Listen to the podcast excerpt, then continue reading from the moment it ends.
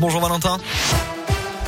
Bonjour Alexis, bonjour à tous. À la une de l'actu, le Premier ministre Jean Castex a été pris à partie hier à Grenoble par une dizaine de manifestants selon le Dauphiné libéré.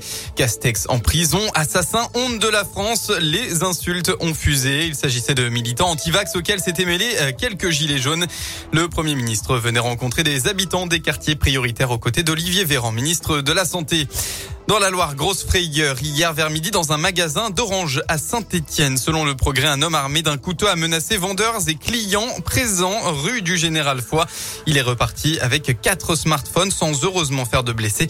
Une enquête de police a été ouverte pour retrouver l'auteur des faits. Et puis des faits d'ailleurs similaires dans le Puy-de-Dôme. Un homme a fait irruption hier vers 18h dans une boulangerie-pâtisserie à Chamalières.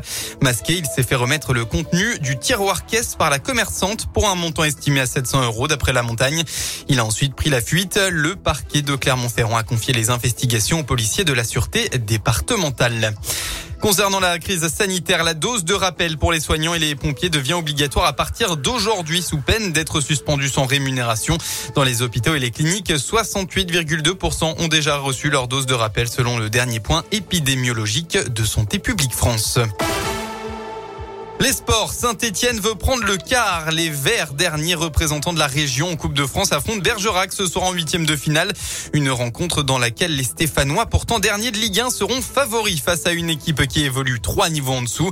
Les Stéphanois tenteront d'éviter le piège et espèrent bien se qualifier pour les quarts de finale puisqu'hier, Versailles, club de National 2, a battu le premier de Ligue 2, Toulouse.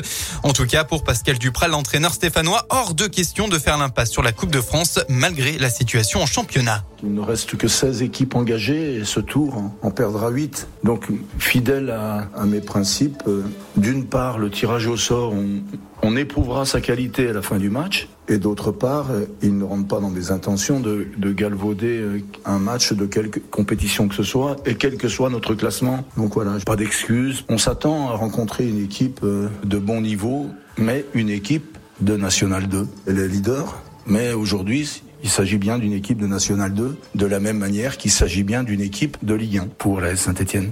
Bergerac ASSE, c'est ce soir à 18h30. Plus tard dans la soirée, Lens affrontera Monaco. Un mot de handball aussi. Après leur défaite en demi-finale face à la Suède vendredi, euh, les Bleus vont aller chercher la troisième place de la Coupe d'Europe ce soir en petite finale. La France affronte le Danemark à 15h30. Voilà pour l'essentiel de l'actu. On passe à la météo. Eh bien, on retrouve encore la grisaille qui domine l'Auvergne-Rhône-Alpes ce matin. Quelques averses localisées sont présentes. Le temps sera en revanche plus sec cet après-midi. Les éclaircies sont même attendues un peu partout dans la région. Côté température, eh bien, ça augmente encore un peu. Vous aurez au maximum de votre journée entre 5 et 9 degrés.